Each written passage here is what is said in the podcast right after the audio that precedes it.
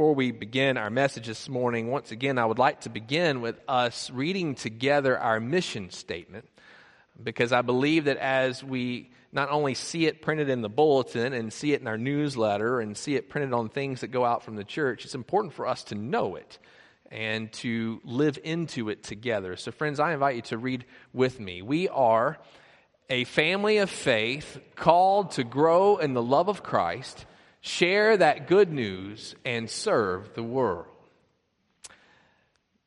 My question for you this morning is Do we have any coffee drinkers in here today? By a show of hands, just raise them high if you enjoy a good cup of coffee. Good. Do we have coffee snobs in here today who are very particular about the coffee that they drink? You don't have to raise your hands if you don't want to do that. I have to confess to you this morning that I start each and every day with at least one cup of coffee, generally two. And if I don't start my day with at least one cup of coffee, generally two, it's going to be a really rough day, if you know what I mean. And while I generally limit my coffee just to the mornings, I recognize that there are some folks, maybe here in this room, who enjoy drinking coffee all throughout the day morning, afternoon, and even night. Now, honestly, I didn't start drinking coffee until I got into college. And when I got into college and started having to pull those all nighters, I needed something that would keep me awake so that I could study for my exams. I'm sure that some of our college students might understand what I'm talking about this morning. But I do remember as a child asking my mother if I could have a cup of coffee. And she told me no because she told me that if I drank a cup of coffee, that it could stunt your growth. Well, apparently your parents told you that too. Stunt your growth. Now, I'm not really sure if she believed that or if she was just trying to get me to leave her alone. But my mother apparently wasn't the only one who said such things. I heard many others who said exactly the same thing. So after all these years, I decided to look it up. And so I did what any of us would do. I went to Google and I entered in, does coffee really stunt your growth? And up pulled a Harvard, Harvard Health Publishing page, and it explained very clearly that it actually does not apparently there was a misconception that coffee could cause osteoporosis, which is a condition that could be associated with the loss of height. But studies have now shown that coffee doesn't contribute to osteoporosis. So maybe if the internet had been around when I was a child rather than the World Book Encyclopedia, I could have enjoyed a cup of coffee every now and then as we continue our sermon series today on our mission as a church together, we come to this phrase in our mission statement that says to grow in the love of Christ. As Christians together, we are called to grow in our love of Christ, being mindful that there are some things that can stunt our growth and to avoid anything that does so. And so, our scripture today from John's Gospel has much to say about this. Our passage comes from uh, a point in Jesus' ministry where he has just been with his disciples on the night of the Passover. And there in John's Gospel, Jesus does something very different. Rather than just simply having the meal with them, he takes a basin of water and he begins to bow down before them and wash their feet, explaining to them that he must do such things, that they must do what he has done to them. And after that, Jesus begins to speak to them very intentionally about what he wants them to know because he's been explaining to them all along that he is going to be leaving them soon, but they don't seem to understand what's really happening. Jesus has told them that he's going to die, but they're just not believing it. And so Jesus tells them intentionally that when he leaves them, he is going to come back to them, that he would send the Holy Spirit to be with them, to live within them, reminding them that they would never, ever be alone. And then he begins to talk metaphorically, saying to them, I am the true vine, and my Father is the gardener. He cuts off every branch in me that bears no fruit, while every branch that does bear fruit, he prunes so that it will be even more fruitful. You see, Jesus has much to say about growth, namely that some branches experience fruit as a sign of growth, while others remain unchanged. Both branches are tended by the same gardener, and he prunes back the fruit bearing branches so that they can be even more fruitful, but he also cuts off the branches that show no sign of growth. And Jesus says this Remain in me as I also remain in you. No branch can bear fruit by itself, it must remain in the vine. Neither can you bear fruit unless you remain in me. His metaphor now becomes personalized as he commands the disciples to remain in him as he remains in them. Jesus is talking about this inseparable relationship between him and his disciples. And even though he'll be crucified, he will die and he will be buried, he will rise from the grave. Not even death will be able to separate him from those whom he's called.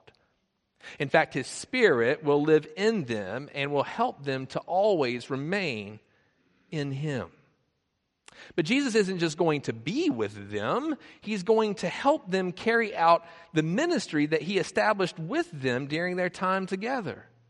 They essentially are to bear the fruit of the kingdom as they grow in His love through faith. So Jesus spells it out to them, saying, I am the vine and you are the branches. If you remain in me and I in you, you will bear much fruit, but apart from me, you can do nothing. You do not remain in me, you are like a branch that is thrown away and withers. Such branches are picked up, thrown into the fire, and burned. If you remain in me and my words remain in you, ask whatever you wish, and it will be done for you. This is to my Father's glory that you bear much fruit, showing yourselves to be my disciples. You see, Jesus uses imagery that his disciples can understand very well. They live in an agrarian society, and the Old Testament prophets often spoke of Israel as a vine planted and cared for by God. But God sent the prophets to speak against Israel for not cultivating the fruit of mercy and of compassion and of justice. Now, Jesus comes as the true vine that is obedient to God and lives a life that brings the kingdom of heaven to earth. And now he commands his disciples to remain in him as he also remains in them, to stay connected, so to speak, so that they may cultivate the same fruit that he has borne. You know, I find that connectivity is something that we all understand very well. While we may not be master gardeners, we live in an age of connectivity. We are so reliant upon the internet for everything that we do. Wi Fi access can be found in most restaurants, hotels, businesses, in our homes. And guess what? Even in the church. Now, put your cell phones down now that you know that. Don't be trying to access it during the sermon. Many of us shop online. Amazon Prime has become a way of life for many of us. A lot of us order our groceries online and, and, pull right up and they bring them out to us. Some of us watch television now online and we've cut the cord of cable or our satellite dishes. Many of our children like to play video games with their friends online. We do our banking online together and we communicate with one another through email, text, and even our social media accounts. We are a connected people.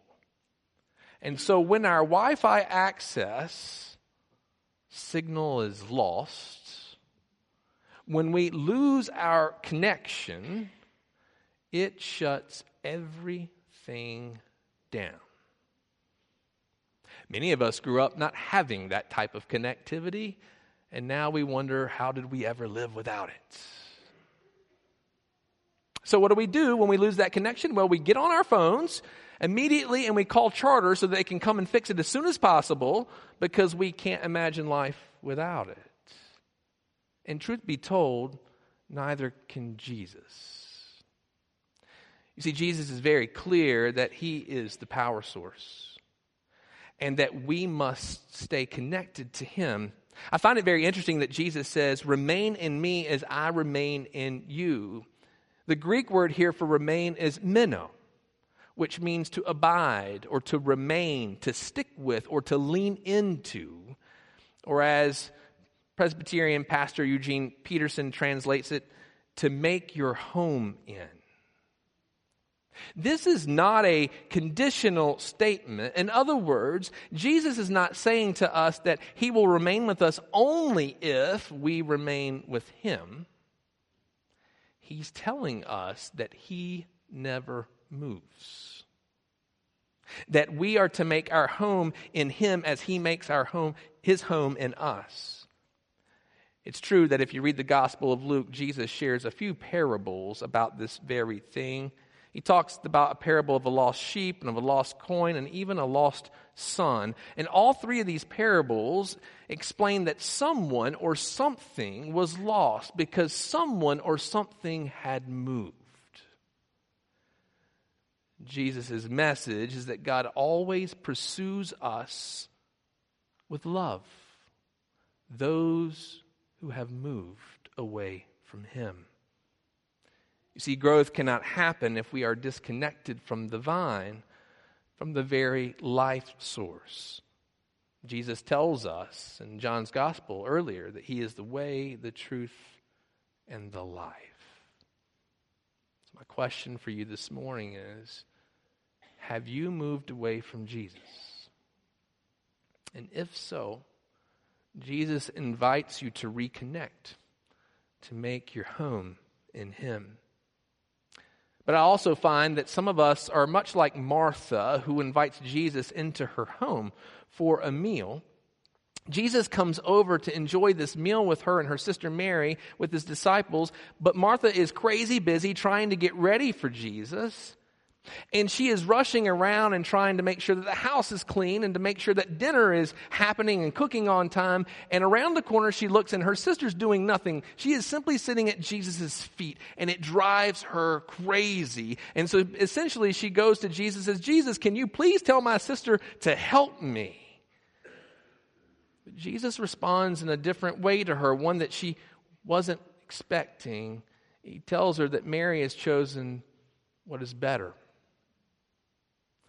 You see, even though Martha has invited Jesus into her home, she's so caught up with her task that she is really not at home with him.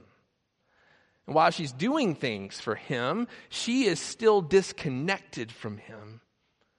And I find in the church, like Martha, we too can easily focus our efforts on being fruitful for God. We can sign up for all kinds of things in the church to be helpful. It could be a mission project of some sort that we do together, or maybe even serving on a church committee. And we do this with good intentions. We get super busy for God because we want to be fruitful. But Jesus' focus is very clear remain in me as I remain in you. Notice that his command wasn't to bear fruit it was to remain in him. 11 times in 10 verses, Jesus declares that we are to remain in him. We cannot be fruitful unless we are connected to the true vine who gives us the strength and the sustenance to be fruitful. It's being connected, it's remaining in making our home with Jesus that allows us together to be fruitful. In fact, Jesus tells us that if you remain in me and I in you, you will bear much fruit. You see, being fruitful will come naturally as we grow in our relationship with Jesus, just as being fruitless will come naturally if our lives are disconnected from Him. I think it's really important to note that bearing fruit doesn't make disciples. Rather, fruit bearing is evidence of disciples who've remained in Jesus. Even Paul acknowledges this about his and Apollos' ministry because the church became so fixated on their leadership and on who was the better leader. And so Paul says this in 1 Corinthians chapter 3. He says, So neither the one who plants, Paul, nor the one who waters, Apollos, is anything, but only God who makes things grow. God brings the growth. Yet I find that our call to grow in the love of Christ is not just an individual one, it's also a collective one. You see, there's this pervasive thought that exists with many Christians that they do not need the church to follow Jesus. They see their faith as personal and private, and they think that they can follow Jesus without being in a group of hypocrites.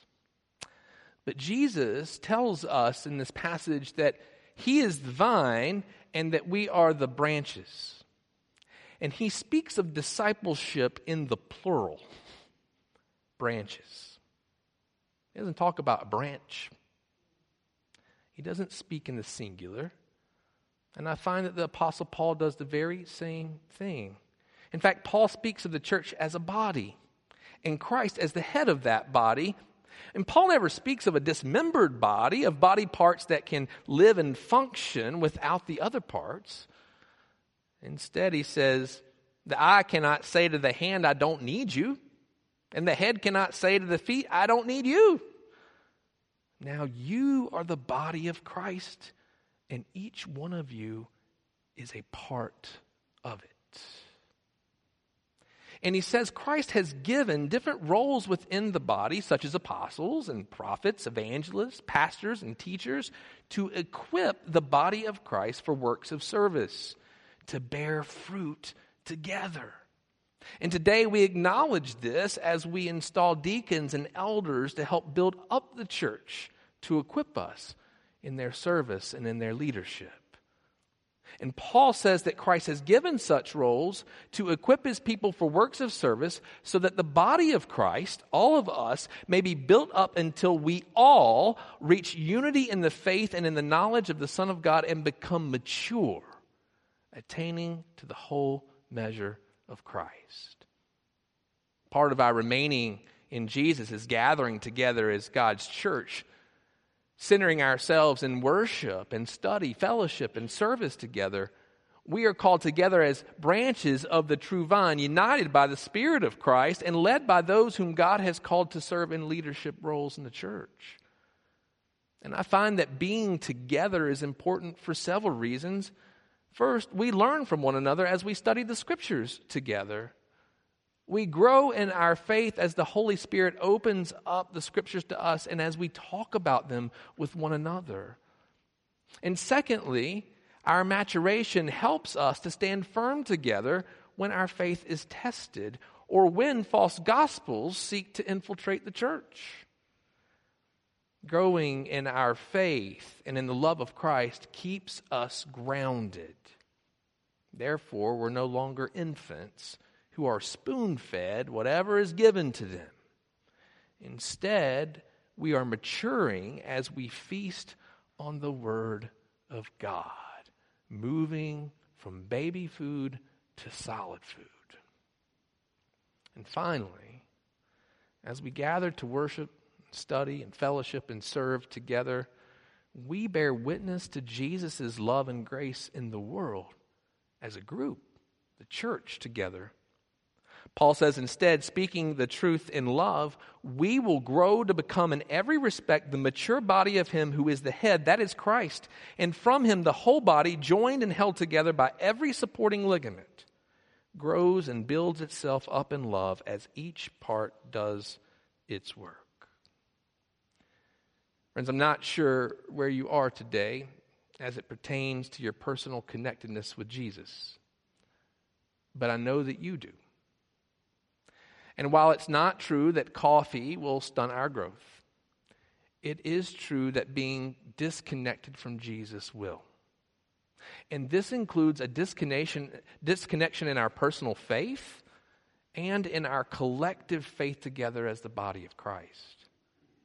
So, whether you have intentionally disconnected yourself from Jesus, going your own way, trusting in your own strength, or whether you've invited Jesus into your own home but have neglected the most important part of your relationship with Him, or whether you have abandoned the church for a privatized faith, Jesus invites you and welcomes you to reconnect. He wants nothing more than for us to have life and to have it abundantly. For he knows that he is the source of that life, real life, abundant life, as the true vine. And any other vine that we try to connect to will simply stunt our growth. Today, God invites you to make your home in Christ as he promises to make his home in you. For he reminds us, I have told you this so that my joy may be in you and that your joy may be made complete. Jesus invites us to the joy of being connected to him, giving us true purpose and meaning as we serve him as his church. So, friends, today, let us recommit our hearts and our lives to follow Him, to make our home with Him as branches of the true vine who anticipate God's faithfulness in producing fruit in and even through us. May it be so this day and forevermore. In the name of the Father, and of the Son, and of the Holy Spirit. Amen.